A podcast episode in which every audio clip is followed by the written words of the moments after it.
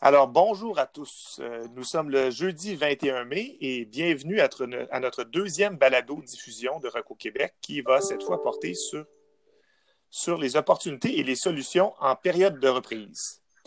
Alors, chez Reco, on voit la balado-diffusion comme un outil supplémentaire qui nous permet de poursuivre notre mission. Et je vous rappelle rapidement, c'est quoi la mission de Reco? C'est vraiment de sensibiliser les organisations et leurs dirigeants à l'importance du maintien ou du rétablissement des opérations essentielles, tant dans le secteur privé que public, par l'application des meilleures pratiques en la matière. Alors, plus concrètement, aujourd'hui, nos deux invités euh, vont nous proposer des pistes de solutions afin d'aider les entreprises dans la poursuite de leurs activités dans le contexte de la COVID-19 et de la reprise graduelle des activités qu'on connaît aujourd'hui. Alors, euh, sans plus tarder, euh, on reçoit donc deux experts de la continuité avec une longue expérience comme consultants auprès d'entreprises et de différentes institutions au Québec.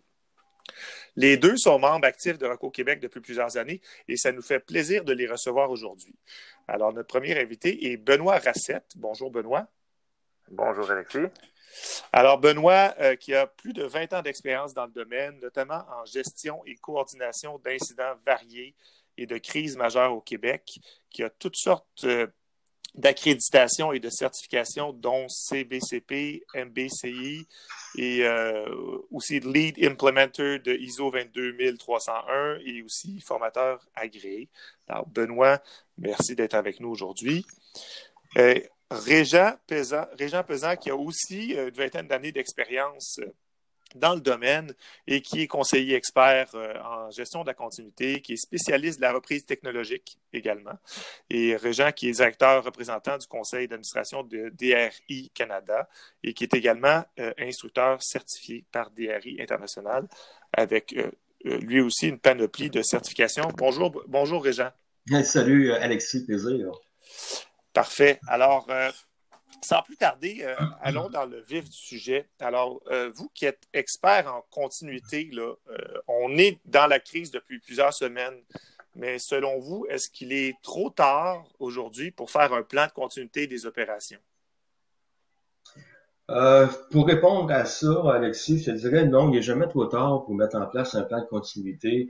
Euh, vous pouvez avoir déjà avoir un plan de continuité pas nécessairement jour où vous avez absolument rien.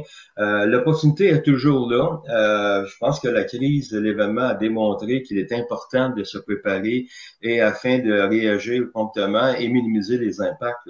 Euh, et puis je vous dirais aussi que la structure d'un plan de PCO ou PCA, le plan de continuité des opérations ou plan de continuité des activités, euh, elle a même qu'un plan de pandémie. Donc, euh, je vous posais la question, euh, si je veux développer un plan de pandémie, ça va ressembler à quoi? Mais ça va ressembler à un plan de continuité.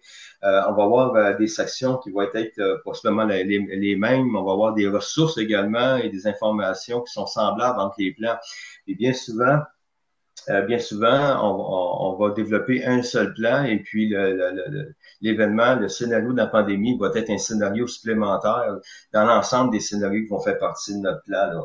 Euh, par contre, il va falloir de, toutefois prioriser les étapes de redémarrage des opérations avec la nouvelle réalité. Euh, et compléter le scénario de pandémie avec les activités avant et pendant.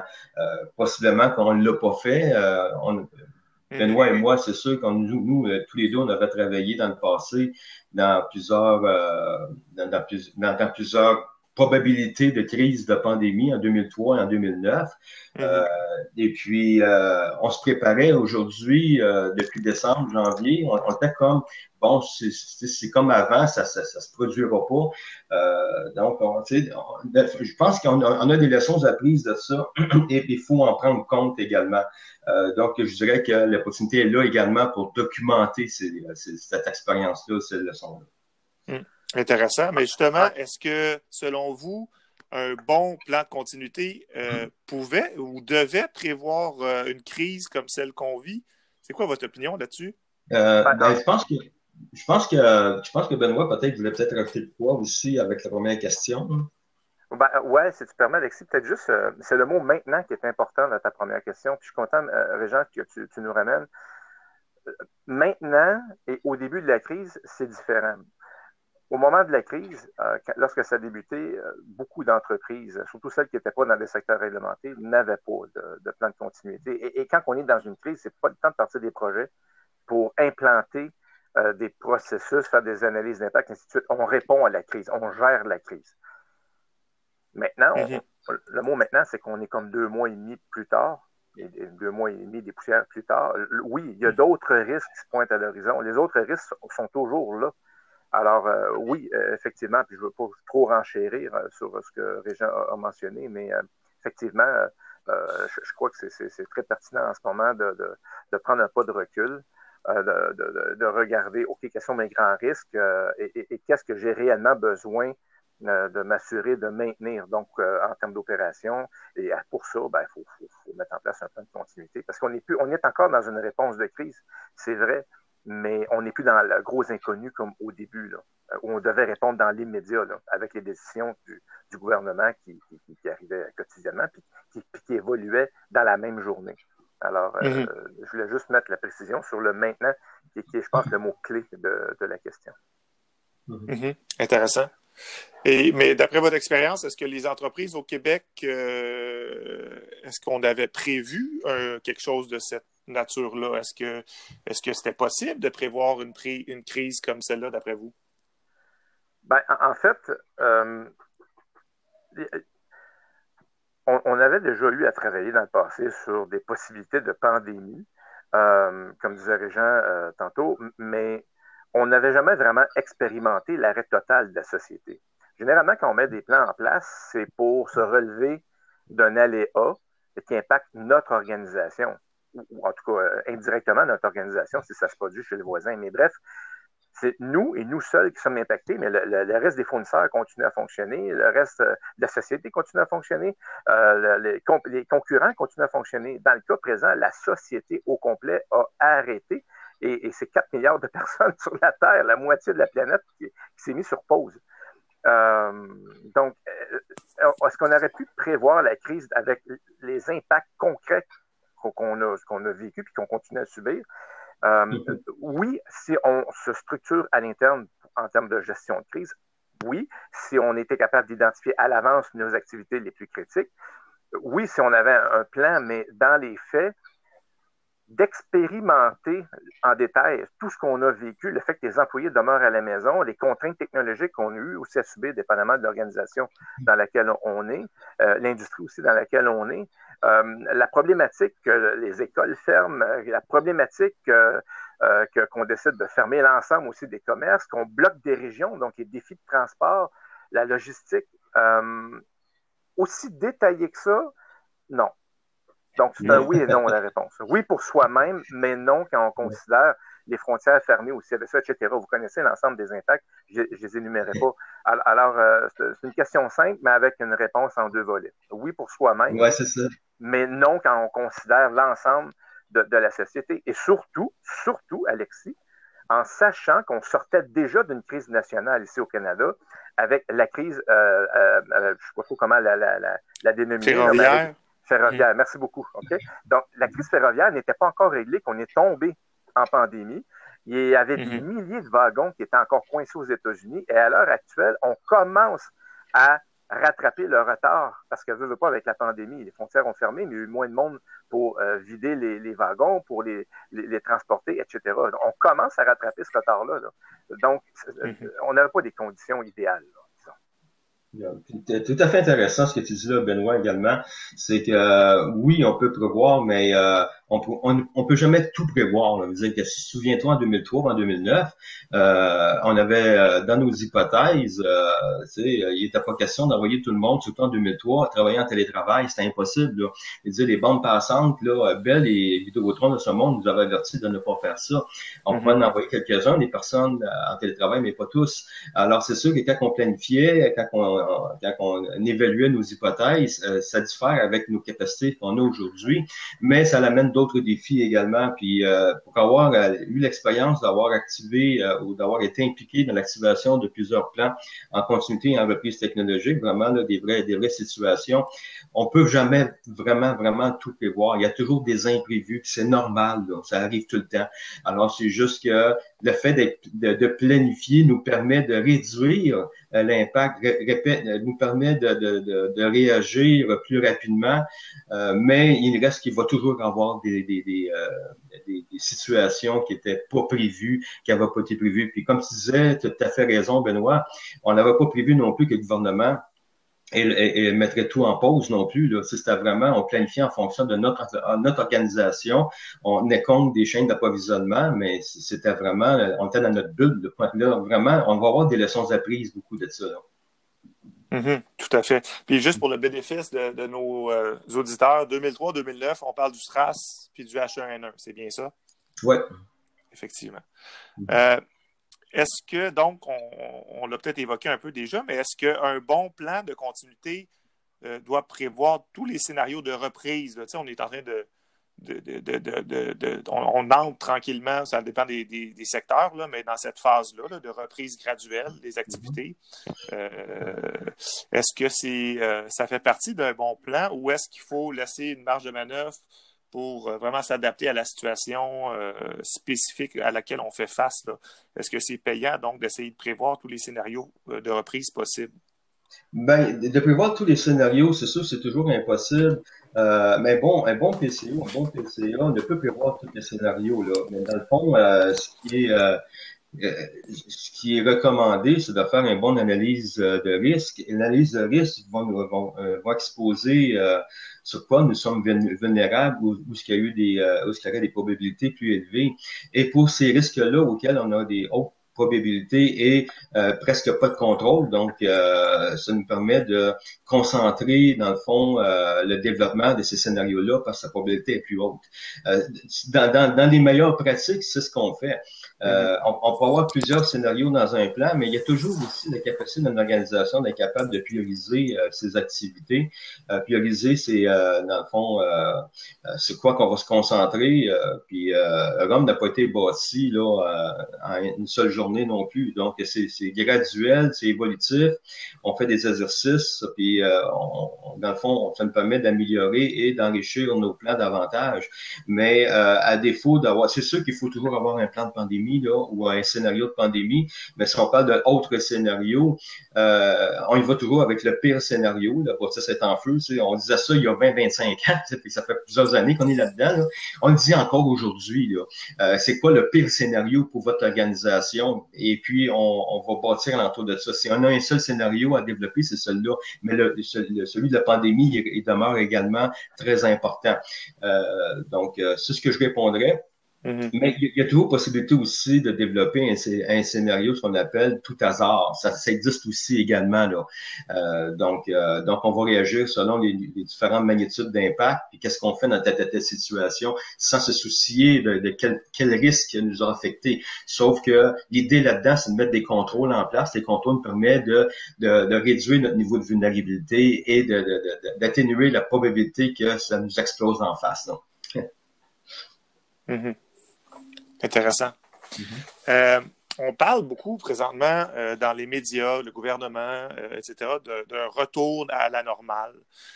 bon, on sait qu'il y a plusieurs éléments qui sont bouleversés actuellement par la crise, que ce soit l'accessibilité aux bureaux, aux entreprises, la santé des employés, l'anxiété généralisée de la population, ben, les chaînes d'approvisionnement, comme on parlait tout à l'heure, qui sont, sont brisées ou ralenties, ou en tout cas certainement impactées. Mais est-ce qu'on est-ce qu'on doit s'attendre, est-ce qu'on doit viser un retour à la normale ou est-ce qu'on devrait déjà travailler pour s'habituer plutôt à un changement qui est, permanent? Comment vous voyez ça? Est-ce, est-ce que c'est le bon, c'est la bonne façon d'approcher la chose, d'un retour à la normale, ou on devrait plutôt regarder, bien, il y a des choses qui ne reviendront jamais comme avant et on doit donc euh, travailler dans une nouvelle perspective. Qu'est-ce que, que vous pensez de ça? Ben, euh, c'est une excellente euh, question.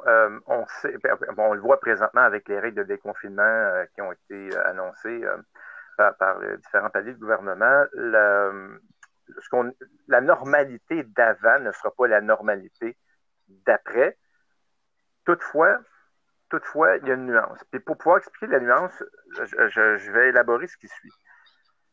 Euh, on va parler d'une reprise des opérations dans un mode délesté ou encore avec restriction. Et ça, c'est le mode qu'on est actuellement. Une fois qu'on aurait été capable d'avoir de la sécurité pour pas de la sécurité, mais on aurait pu sécuriser l'ensemble de la population via une immunisation, par exemple, ben là, on pourra revenir à une forme de normalité. Il va toujours rester des choses qui vont avoir changé, évolué et s'être adaptées suite à, la crise que l'on vit. Mais bien que les, bonnes pratiques parlent qu'à la fin, euh, euh, qu'à la fin d'un après un déclenchement de plan, euh, on, tend vers la reprise des opérations, vers le retour à la normale. C'est pas normal ce qu'on a vécu comme situation où la société arrête au complet.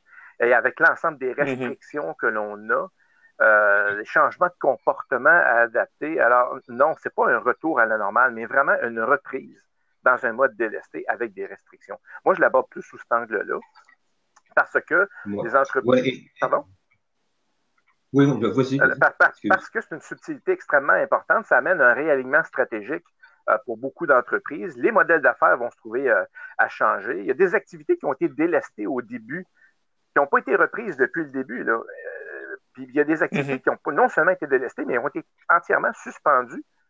Est-ce qu'on a vraiment besoin de les ramener euh, par la suite? Il y a des entreprises qui vont se poser des questions. L'honneur de la guerre en affaires, c'est le cash flow. Alors, si les liquidités, si le fonds de roulement est très faible, euh, là, on commence à déconfiner, à rouvrir les portes. il faut, ça amène des coûts supplémentaires, toutes les mesures de sécurité à mettre en place. Euh, il y a beaucoup d'entreprises qui, en arrachent là, présentement. il faut qu'ils gardent également un fonds de roulement pour être capable de rebondir une fois qu'on va s'approcher d'une normalité, si je peux dire, après la, reprise. Ça va prendre des semaines, des mois, euh, tant qu'il n'y aura pas une forme d'immunisation pour que la population soit en sécurité. Donc, euh, les processus à l'interne ont besoin d'être ajustés.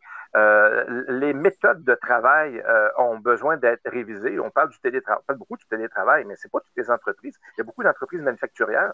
ça prend des gens en usine. Mm-hmm. Tu peux pas, tu peux pas envoyer les, gens fabriquer une pièce à la maison dans, ton, dans son sous-sol, puis transférer la pièce dans le sous-sol d'un autre après. Je veux dire, ça marche pas de même. Là. Donc, non, mais c'est vrai. Donc, on parle beaucoup du, télé, on parle beaucoup du télétravail. Pardon, le télétravail, ça, ça va amener un gros changement. Je pense qu'il va, va euh, qui va être quand même, je dirais pas permanent, mais qui va demeurer. Euh, ça va probablement mm. amener des entreprises à se dire, ben, si mon pied carré au centre-ville que je paye à X dollars, euh, je pourrais peut-être m'en libérer parce que j'ai peut-être pas besoin d'autant de place pour mettre les gens sur, on-site, sur place. Ça, ça se peut. Donc, probablement moins de regroupement d'employés dans des locaux. On va demeurer peut-être dans un mode diversifié à différents endroits, multisites, donc en télétravail. Mais pour les autres entreprises qui ont besoin d'avoir les gens sur site pour pouvoir effectuer des opérations, ben, il y a des ajustements qui sont en train d'être implantés. Puis ça, ça va, ça va, ça va demeurer jusqu'à temps que ça soit sécuritaire euh, pour, pour, euh, pour les gens. Donc, on parle d'une forme d'immunisation. Euh, c'est très difficile dans le contexte actuel de parler d'un retour à la normale. Alors, j'insiste, on parle plutôt mm-hmm. d'une reprise des opérations dans un mode délesté, mais avec restriction. Mhm. Le mot-clé là-dedans, je dirais, c'est la, nouvelle réalité. Euh, parce que euh, on parle toujours de il y a deux phases par scénario. Tu as la phase où tu rétablis tes opérations euh, en, en, situation alternative alternative, mais aussi tu, reviens par la suite, un coup, tu as, euh, réparé la situation. c'est ça qu'on appelle le retour à la normale. Euh, mais le, mot-clé là-dedans, c'est une nouvelle réalité. C'est quand ta bâtisse est en feu, tu dis, là, on reconstruit la, la bâtisse, puis on revient à notre bâtisse initiale, ça peut être une chose, mais on peut décider que on change de bâtisse, on revient plus là qui était détruit complètement. Donc, ça devient ton site final et non ton, ton site initial. Euh, c'est un peu la même chose ici également. C'est que là, on, on fait face à une nouvelle réalité et maintenant, on, redéfinit nos façons de faire. Donc, le, retour des confinements et le retour des opérations, le redémarrage, c'est un peu un redémarrage avec la nouvelle réalité. Donc, il y a beaucoup de... Euh, il va falloir réfléchir beaucoup à, notre mission et euh, notre vision des choses, puis comment est-ce qu'on veut euh, repartir sur une bonne base. Et puis, c'est sûr et certain que ça va avoir un effet là, incroyable. Là, je veux dire, le monde a changé, tout ça, c'est une égalité. Là. Mhm, mhm. Ah, ce que j'entends, c'est que c'est vraiment euh, des changements profonds, c'est une réflexion à, grande échelle que les entreprises euh, euh, doivent faire et en fait la plupart le, font déjà. mais si on change un petit peu d'angle, donc le, le, gouvernement, comme vous le savez, a autorisé la reprise de certaines activités et ça s'élargit progressivement et c'est tant mieux.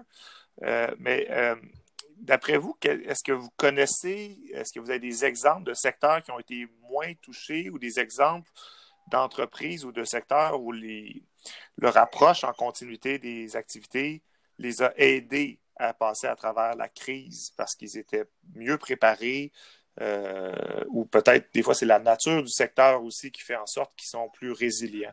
Est-ce que vous avez des idées en tête que vous pourriez partager avec les auditeurs pour les inspirer? Ou les encourager? Ben, effectivement, il y a des industries qui euh, soit étaient mieux préparées ou mieux positionnées de par la nature euh, des services ou des produits qu'elles offrent. Euh, je vais donner quelques exemples, après on pourra en discuter. Euh, tout ce qui est alimentaire, ça va toujours demeurer, ça. Les gens ont besoin de manger. on l'a vu, il y a eu une cohue au mm-hmm. début, les gens se sont précipités dans les épiceries, les entrepôts de gros. Dans le vrac aussi. donc, l'industrie alimentaire, les commerces de produits et de rénovation, on a profité aussi euh, c'était pas tout le monde qui pouvait rester ouvert, mais il y a toujours des bris quand même qui peuvent subvenir à la maison. Euh, alors, il devait rester ouvert. L'industrie du transport routier et de la livraison ont, connu quand même euh, du, succès en affaires, si je peux dire. Ils ont eu beaucoup de contraintes. Encore une fois, on parlait tantôt, des, des, mm-hmm. règles de sécurité, mais malgré tout, l'industrie du transport routier et de la livraison en général n'ont pas nécessairement été touché négativement. L'industrie des services de sécurité a explosé. Il manque d'agents de sécurité et, les, frais reliés à ça ont aussi augmenté. La, loi de l'offre et la demande. Euh, beaucoup d'entreprises qui n'avaient pas besoin de services de sécurité avant des agents de sécurité proprement dit, ben, regardez le nombre de commerces qui ont mis des agents de sécurité à l'entrée pour que les clients se lavent les mains, pour surveiller des entrepôts, etc., euh, etc. Euh, il y a également tous les services professionnels qui ont pu être maintenus à distance sans presque aucune contrainte. Des services, de, par exemple, de comptabilité, de fiscalistes, euh, au niveau juridique, au niveau financier, les investissements, les grandes banques. Oui, tout le monde est impacté, mais je veux dire, ils ont continué à garder leurs employés au travail à distance parce qu'aussi, ils avaient la capacité de le faire. Puis, dans certains cas, des plans qui permettaient de le faire parce que c'était prévu euh, déjà de, leur côté. Les services médicaux privés, il y a une pénurie, il y en avait avant, il y en a encore aujourd'hui, et l'industrie des, produits de première nécessité, euh, euh, etc. Fait, oui, oui, il y a eu des industries qui en ont profité, puis qui vont continuer à en profiter. Ça, c'est vraiment pour les, industries qui sont le moins, le moins touchées. Est-ce que c'est à cause qu'il y avait un PCO ou un PCA? pas nécessairement. Dans tout ce que je viens de vous énumérer, c'est pas, pas l'ensemble de ces industries-là qui sont réglementées et où il y a une contrainte légale euh, ou, de conformité qui oblige euh, les, entreprises à avoir un plan de continuité des affaires. Euh, au niveau financier, pardon, les assurances, le bancaire, oui, hein, il y a, l'OMF, il y a l'OCR-CVM, etc., etc. mais quand tu t'en vas au niveau alimentaire, oui, il y a des normes de salubrité à, à maintenir en place, mais il n'y a aucune obligation de mettre un, PCA. Euh, oui, oui. Ça coupe, euh, Benoît? Ah, est-ce que tu m'entends bien? OK. Oui, oui ça vient de revenir. Est-ce que tu as manqué toute ma réponse ou. Euh? Non, non, non, non, Juste la, dernier bout. En fait, tu, parlais du fait que des secteurs financiers ou des assurances avaient des, obligations au niveau de, la conformité Là, pour avoir des, c'est à partir de là Donc, ce que je disais, ce finalement, c'est que les industries qui étaient réglementées ou qui sont encore réglementées euh, ont des contraintes euh, euh, qui, qui, font en sorte qu'ils doivent avoir des plans de, continuité des affaires, mais ce n'est pas la majorité des entreprises ou des industries. Là. Alors, c'est mon point. oui, mm. Jean? Non, c'est ça, je suis en train de dire que non, moi, de mon côté, ça ne va pas couper. Ah, OK, OK. Parfait. Mais bon, ça, c'est tant mieux que des, des, des, organisations ou des industries, des secteurs euh, aient été moins impactés. Euh, mais il y en a d'autres euh, qui vivent une toute autre réalité, on s'entend, où c'est vraiment moins jojo, c'est moins rose comme situation. Est-ce que comment ces, ces organisations-là peuvent se relever finalement? Comment est-ce que la continuité, d'après vous, euh, cette approche-là, la continuité des, opérations, pourrait aider ces secteurs-là à se relever? Ben là, euh, quand, quand tu dis des opérations, il faut dire aussi les secteurs qui ont été touchés, plus touchés, comme euh, euh, il faut penser à des secteurs euh, névralgiques, des secteurs qui regroupent euh, des, des, gens ensemble. On, parlait, on parle souvent de restaurants, mm-hmm. mais le restaurant, c'est ceux qui ont sont en mode survie, parce qu'il y en a qui sont carrément arrêtés et puis sont fermés depuis plusieurs semaines. D'autres, ils se sont redéfinis. S'ils offraient déjà de la livraison et la capacité d'être capable de commander en ligne, comme les comme, comme les Saint-Hubert de ce monde. Je pense que ça, ça leur a permis de rester, dans le fond, à un mode de survie, à, un niveau acceptable. Euh, puis d'autres, mais ils ont, ils ont, beaucoup, beaucoup de difficultés à s'en relever. Là. Il, faut, il faut revoir nos façons de faire. Il faut prendre, est-ce que, est-ce que cette situation-là nous amène une opportunité une opportunité de faire les choses différemment. Euh, si je parle dans d'autres dans d'autres secteurs comme des gyms, euh, ben désolé, c'est fermé, c'est fermé. Euh, moi-même, je suis je suis euh, propriétaire d'une école d'arts martiaux depuis 24 ans. Euh, mm-hmm. Bon, il y a trois ans, j'ai mis la clé dans ma porte euh, de mon local commercial. Un local commercial, ça coûte beaucoup de sous. et puis j'ai transféré mes opérations à la maison. J'ai un studio, j'ai quelques élèves, donc ça m'a permis de continuer. Sauf que présentement, je peux pas enseigner euh, à, dire, en personne avec des gens, c'est interdit. Donc, ce qu'on mhm. fait, c'est que on utilise des plateformes en ligne, puis ça, il y a plusieurs écoles qui le font également, puis euh, euh, ils se connectent, puis moi, j'ai mon portable devant moi, j'ai vois, vois faire, là, puis mais je peux pas leur donner une tape sur, l'épaule pour dire qu'ils ils sont tout croches, là. c'est un peu différent. Non, il faut, il faut revoir nos façons de faire. Moi, ça m'a permis de continuer à enseigner, mes élèves voulaient continuer à apprendre également, puis trouvaient ça extrêmement long. Là, on me demande est-ce qu'on va pouvoir là euh, maintenant aller sur ton terrain, j'ai un grand terrain de 16 000 pieds carrés, on peut garder à distance facilement, mais encore là, c'est interdit parce que euh, par définition, un école d'arts martiaux, il n'y a pas de contact. Là. Euh, je sais, le contraire, il y a des contacts, il y a des combats, des choses comme ça. Là, on peut pas en faire. On peut faire des formes, on peut faire des, des mouvements, mais on peut pas s'approcher un l'autre.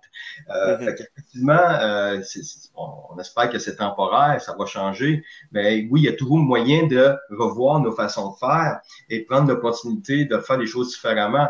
Mais oui, ça fait extrêmement mal à certains secteurs, les secteurs qu'ils regroupent des gens. Il y a des, euh, il y a des euh, il y a des cliniques médicales des, de, plusieurs secteurs, physiothérapie, euh, acupuncture, chiropratique. Euh, eux autres ont été fermés carrément. Mm -hmm. faut des urgences, puis je peux vous en dire en connaissance de cause également. Mon épouse est acupuncteur. Euh, mais tu sais, les choses changent également parce que oui, il faut se mettre des, des, des, mesures en place. Les patients ne peuvent pas se croiser quand tu rentres. Il ne peut pas avoir de salle d'attente, même chose sur un cabinet de dentiste. Maintenant, c'est un après l'autre. À chaque fois, il faut que tu. Alors, c'est beaucoup de temps. Euh, ce qui fait au bout de la ligne, c'est que tu ne peux pas recevoir autant de monde que tu aurais reçu euh, dans une journée il y a, 3, 4 mois, il y a 6 mois. Là.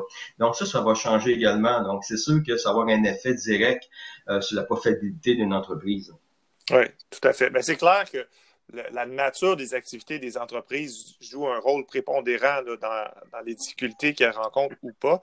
Mais je pense qu'on peut être d'accord sur le fait que des entreprises qui ont pris le temps d'analyser leurs activités dans un plan de continuité euh, sont peut-être un peu plus équipées ou peuvent être plus réactives ou plus rapides peut-être pour, euh, pour réagir face à des situations, on s'entend, qui sont extraordinaires. Là. La COVID-19, c'était, c'était extrêmement difficile de prévoir euh, l'ampleur que ça a pris. Euh, mais je pense quand même que c'est ça, effectivement, là, il y a des entreprises, euh, vu leur démarche ou leur absence de démarche, là, ça peut avoir un impact sur leur capacité ou leur résilience. messieurs, de manière générale, là, est-ce que vous auriez des, des, des, des trucs ou des, pistes de solutions là, que, que les entreprises, on a parlé, il y en a qui étaient plus touchés, il y en a qui étaient moins touchés. Euh, est-ce qu'il y a des pistes de solutions qu'on pourrait euh, lancer là, euh, pour réflexion à nos auditeurs là, par rapport à des entreprises de manière générale, sans que ce soit un mm-hmm. secteur en particulier, là, mais est-ce que vous avez des, des, des, propositions à cette, à cette Oui, tout à fait. je dirais que la première chose à, à faire, c'est de prendre une grande respiration, un pas de recul encore une fois, puis de regarder la, situation dans son ensemble. Ça a beaucoup évolué depuis deux mois. Donc, euh, au début, si on, recule un petit peu euh, jusqu'au début de la crise, on, nageait vraiment dans un, inconnu euh, profond. C'était tellement pas clair combien de temps ça allait durer, c'était quoi toutes les, conséquences autres que sur les financières, je peux dire, sur les employés. Mais la société était en pause. Cela étant dit, la situation a évolué. On mm-hmm. a commencé le déconfinement. On, est capable de voir la tangente que c'est en train de prendre, la direction dans laquelle ça s'en va. Et à ce moment-là, ben, on est capable, comme entreprise, de dire, OK, c'est quoi la réalité, actuelle, celle des mois à venir? On en est où là-dedans vraiment? Est-ce qu'on a à se redéfinir au complet? Est-ce qu'est-ce qu'on fait avec l'ensemble de nos activités, l'ensemble de nos employés? Par la suite, le fonds de roulement. Ça va être quoi les besoins en liquidité pour assurer la relance? Ça, c'est important. Euh, ça rentre dans, une forme de continuité des affaires. Euh, c'est pas juste la survie à court terme qu'il faut regarder. Euh, au début de la crise, on, naviguait à vue de nez. C'est au jour le jour. Mais là, là, on peut mhm. retourner vers un mode de reprise qui, va permettre justement de, recommencer à avoir des entrées de fonds, à peut-être mieux contrôler les dépenses. Donc, il faut se garder aussi une marge de manœuvre pour pouvoir nous relancer. Euh, valider l'ensemble des activités, j'en ai parlé. Peut-être envisager aussi une diversification des revenus. Euh, beaucoup d'entreprises n'ont pas eu le choix euh, d'offrir des choses qu'elles n'offraient pas avant. Euh, certaines euh, ont regardé aussi les possibilités d'alliances stratégiques.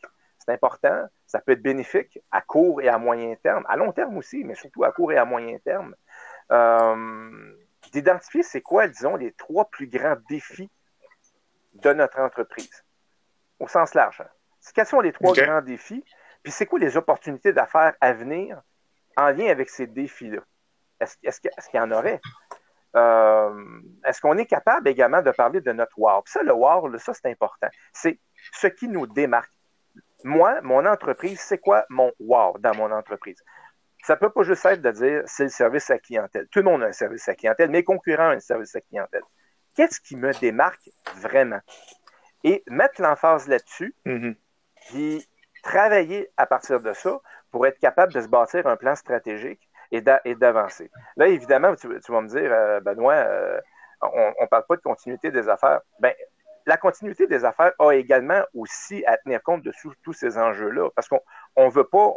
il y a un enjeu de pérennité pour les entreprises. On a juste à regarder le nombre de bannières qui ferment, qui présentement. Mm-hmm. on, a à regarder l'impact que ça a sur les mm-hmm. employés et les taux de chômage qui ne sont pas tout à fait ben, ça, c'est une opinion très personnelle, mais si on, si on regarde les taux de chômage, euh, on parle de quoi, 20% présentement au Canada, au, Québec, là, c'est 17, là, mais on va le mettre à 20 pour fin de discussion. N'oubliez pas que mhm. euh, N'oublions pas que les entreprises reçoivent euh, 75, la, subvention de 75% Donc, c'est des gens qui ne sont pas sur l'assurance emploi, qui, sont, qui continuent à être payés par leur entreprise, mais c'est le gouvernement qui donne l'argent en arrière. Fait qu'en bout de ligne, enlève, enlève la subvention, tout ce monde-là s'en va sur l'assurance emploi. sais. Euh, on aurait des taux plus élevés. Mhm. Là où je veux en venir, c'est que ça fait partie de la réalité, puis il faut, il faut la considérer. Si je vends des produits, je vends des services, j'ai besoin de ressources. L'autre chose aussi, en termes de besoin de ressources, des employés que j'ai envoyés à la maison, euh, qui sont disponibles, qui sont payés grâce à la, subvention salariale, mais que je n'utilise pas présentement leurs services, vont-ils vraiment revenir pour moi quand je vais les rappeler? On pourrait avoir des surprises, là. On était mm. dans une pénurie d'employés avant la oh. crise.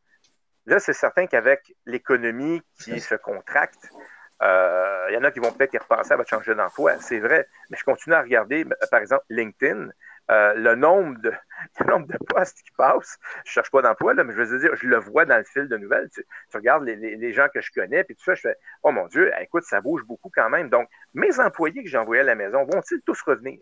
Donc, c'est important aussi de regarder euh, les employés, mais de regarder aussi les dépendances. Mes fournisseurs, ils étaient-tu prêts? Probablement non. OK. Et puis, ils, vont se remettre euh, en, à opérer à partir de quand? Puis ces fournisseurs-là, ils ont aussi des dépendances. C'est une longue chaîne. Et eux, s'ils ont besoin de matière première, ben, ils vont mhm. l'obtenir en combien de temps? Fait en bout de ligne, il faut, il faut prendre un pas de recul puis stratégiquement replanifier euh, à long terme.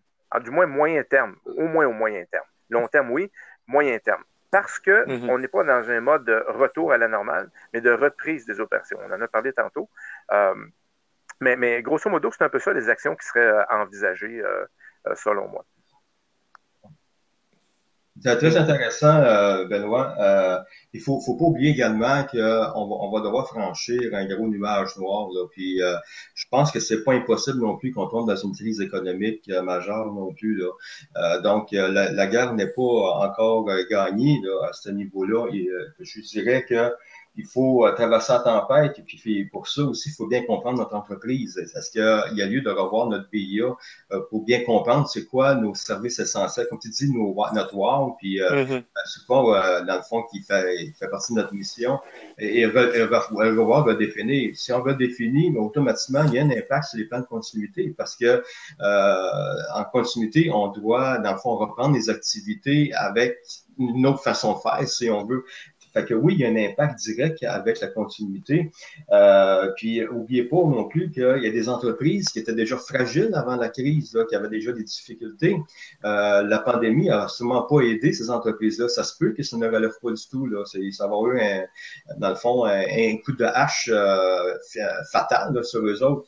Mais la pandémie, euh, non seulement fragilise ces entreprises, mais s'il arrive un désastre euh, par la suite, un désastre supplémentaire, ça pourrait également être fatal d'une entreprise. Donc, c'est pour ça que l'importance de planifier euh, le PCO devient extrêmement, le PCO, PCA devient extrêmement important à ce niveau-là. Euh, c'est une question de survie aussi. Oh, euh, puis le dernier point que je voulais amener également, il faut considérer une chose. Souvent, souvent, souvent, les entreprises oublient ça. Quand on fait des, euh, des exercices de table avec des équipes de gestion de crise, avec des hauts dirigeants, souvent, c'est des points qu'on on ne pense pas nécessairement. Mais je vous dirais, euh, l'impact euh, émotionnel sur les employés. Euh, ça, il faut faire attention. Là, veut dire, on a vécu quelque chose d'extrêmement grave. Euh, oubliez pas que pour un, être humain, là, ce qui est important, c'est la famille, la santé, le travail, les loisirs. Et ces quatre points-là ont été affectés. Là. La famille, on, on était séparés de notre famille. La santé, ben, regarde, la pandémie, on n'en parle pas. Hein, ça, ça affecte la santé des gens et même la santé le fait de confiner à la maison pendant plusieurs semaines, la santé mentale aussi pour avoir été affectée. Euh, le travail, euh, on a eu un impact directement sur le travail euh, et les loisirs, les loisirs complètement arrêtés. Alors, si on regarde un peu, on se souvient de notre pyramide de, de Maslow, là, on va dire le premier niveau, là, qui est le besoin physiologique, je pense qu'on est beaucoup à ce niveau-là. Il ne faut pas s'attendre à ce que les employés, mais qui reviennent au boulot, soient en mode, dans, dans, le dernier, dans le dernier point en haut complètement, là, où ils vont être en en mode euh, de, productif au maximum, mais c'est n'est pas le cas du tout. Là. Euh, alors, il va falloir prendre en considération de ça. Puis les gens qui sont en télétravail aussi, bon, OK, euh, il y a l'aspect aussi social. Ces gens-là, ils sont, ils sont isolés. L'isolement a un effet sur la santé mentale d'une personne. Et puis aussi le fait que si on décide qu'on amène des gens au bureau, OK, on retourne au travail, mais il y a, l'aspect de la peur aussi là-dedans. Les gens vont être craintifs aussi à revenir au bureau, puis euh, ça, va, ça va prendre des mois et des mois de reconstruire la confiance. Alors, euh, d'une façon ou d'une autre, euh, va falloir considérer tout cet aspect émotionnel-là là, ici. Donc, euh, soutenir, soutenir nos employés au niveau euh, avec un programme d'aide. Hmm. Tout à fait, très intéressant. Euh, c'est des mises en garde tout à fait pertinentes. mais si je vous lançais le défi, Benoît et Régent, qu'est-ce qu'on pourrait entrevoir de plus positif, là, que ce soit des opportunités ou si on voulait finir la balado là, sur une note un peu plus positive, malgré que les, mises en garde que vous nous avez données sont tout à fait, euh, tout à fait réelles, puis on s'entend qu'il ne mm-hmm. faut pas être jovialiste non plus. Là. On vit une situation qui est, très difficile. Mais euh, si je vous lançais le défi là, de, de, terminer sur une note positive, qu'est-ce que vous me diriez? Ben, je dirais que on, voit la lumière commencer à émerger au bout du tunnel. Euh, il, va quand même demeurer des inconnus. On sait qu'il peut arriver euh, une deuxième, une troisième vague. Euh, je crois qu'on doit tabler sur ce que l'on peut contrôler. Il va-t-il y avoir d'autres, confinements, un reconfinement? on ne sait pas. On ne contrôle pas ça. Moi, je dirais ce qu'on peut contrôler dans notre entreprise et dans l'environnement de notre entreprise, ben, essayons de le contrôler. Diminuons les risques, les vulnérabilités. Euh, moi, je crois que ça va avoir amené les entreprises à, mieux se positionner euh, stratégiquement, du moins celles qui, euh, pourront passer au travers. Je sais que tu voulais une fin heureuse, mais il y en a qui passeront pas au travers. Il ne faut pas avoir peur de le dire non plus, Alexis. Mais, mais, mais, mais, mais, le, fait, est que toutes celles qui vont avoir passé au travers vont aussi avoir appris là-dedans. Les gens vont avoir appris là-dedans. Euh, puis le mot-clé, c'est l'adaptabilité puis l'agilité. Mm-hmm. Je pense qu'à partir du moment où on est capable d'être euh, agile, de s'adapter rapidement, de se sur un dissent, comme on dit en bon québécois, euh, je, crois qu'on va réussir à passer au mm-hmm. travers de la majeure partie des crises. Par contre, il faut éviter d'improviser. Beaucoup d'entreprises ont eu à le faire depuis le début, continuent un petit peu à le faire encore présentement. Euh, je crois que c'est une opportunité pour éviter d'être de, désorganisé. Puis il ne faut pas penser que parce qu'on a euh, réussi à, traverser les premières semaines, mois de la pandémie, qu'on est capable de passer au travers de tout à chaque fois sans avoir été bien préparé. Donc, la continuité des affaires n'a jamais été autant d'actualité qu'aujourd'hui, je crois. Euh, et je crois que la continuité des affaires, mhm. c'est un atout stratégique pour les entreprises. Euh, puis en ce sens-là, ben, euh, elles ont avantage à, mettre un plan en place qui réponde à leur contexte, à leur réalité et, et à inclure à inclure les responsables de continuité des affaires dans les discussions de positionnement stratégique. On a parlé tantôt de, solutions, des pistes de solutions. Là, la question précédente, ben oui, je pense, que cette vision-là, nous, on l'a, puis on, peut venir aider euh, les, les, entreprises à ce niveau-là, de l'interne ou de l'externe. tout à fait. Euh, comme tu disais là, tantôt, comme tu disais tantôt, euh, une crise amène toujours une opportunité. quelles sont les opportunités? et puis, il faut comprendre que tu parlais d'adaptation tantôt, Benoît, tu sais, pour revoir nos façons de faire. Euh, c'est notre capacité de résilience. C'est ça la résilience, la capacité d'être capable de s'adapter à une situation.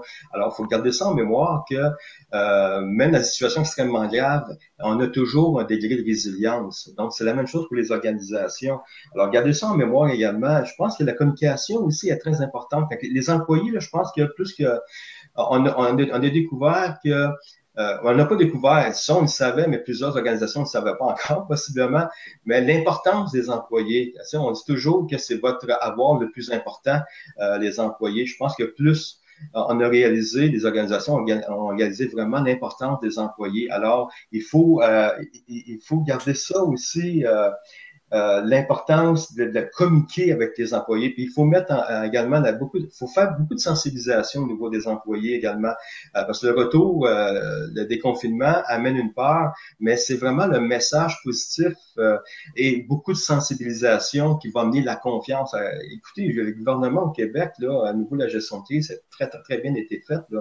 Moi, j'ai, moi, j'analyse les, les, situations de crise depuis au moins une quinzaine d'années. Je m'intéresse beaucoup à la gestion de crise vous dire qu'il y a des, endroits où ce que c'est pas bien géré comme je l'ai vu moi aussi au Québec. J'étais aux États-Unis quand ça s'est déclenché. Je suis resté là plusieurs, euh, plusieurs journées supplémentaires pour observer comment ce qui euh, agissait euh, au niveau de la crise, comment ce qui gérait ces crises là-bas. Et c'est vraiment différent ce qu'on vit aujourd'hui. Mais ce qui diffère également, c'est le message qui est véhiculé, euh, exemple, par le gouvernement aussi au Québec, le message positif euh, qui mettait les gens en confiance. Fait que gardez ça comme exemple aussi au niveau de votre organisation, le message positif, la sensibilisation, pour les, les sécuriser. Euh, le message positif, vraiment, ça va, ça va amener de la confiance, mais ça va prendre des, euh, des semaines, évidemment, on s'en cachera pas, euh, vraiment, avant qu'on ait une certaine normalité, parce que la peur, la crainte, elle, demeure, reste là, ça, ça, prend, ça prend beaucoup de temps à guérir. Ça. Donc, mm Parfait. Écoutez, Benoît Rassette, Régent Pézant, merci beaucoup d'avoir accepté notre invitation à Rocco Québec. Euh, pour cette deuxième balado-diffusion. Et euh, je vous souhaite euh, bonne continuation, bonne continuité et on se revoit bientôt. Au revoir, messieurs. Merci beaucoup, Alexis. Merci beaucoup, À la prochaine.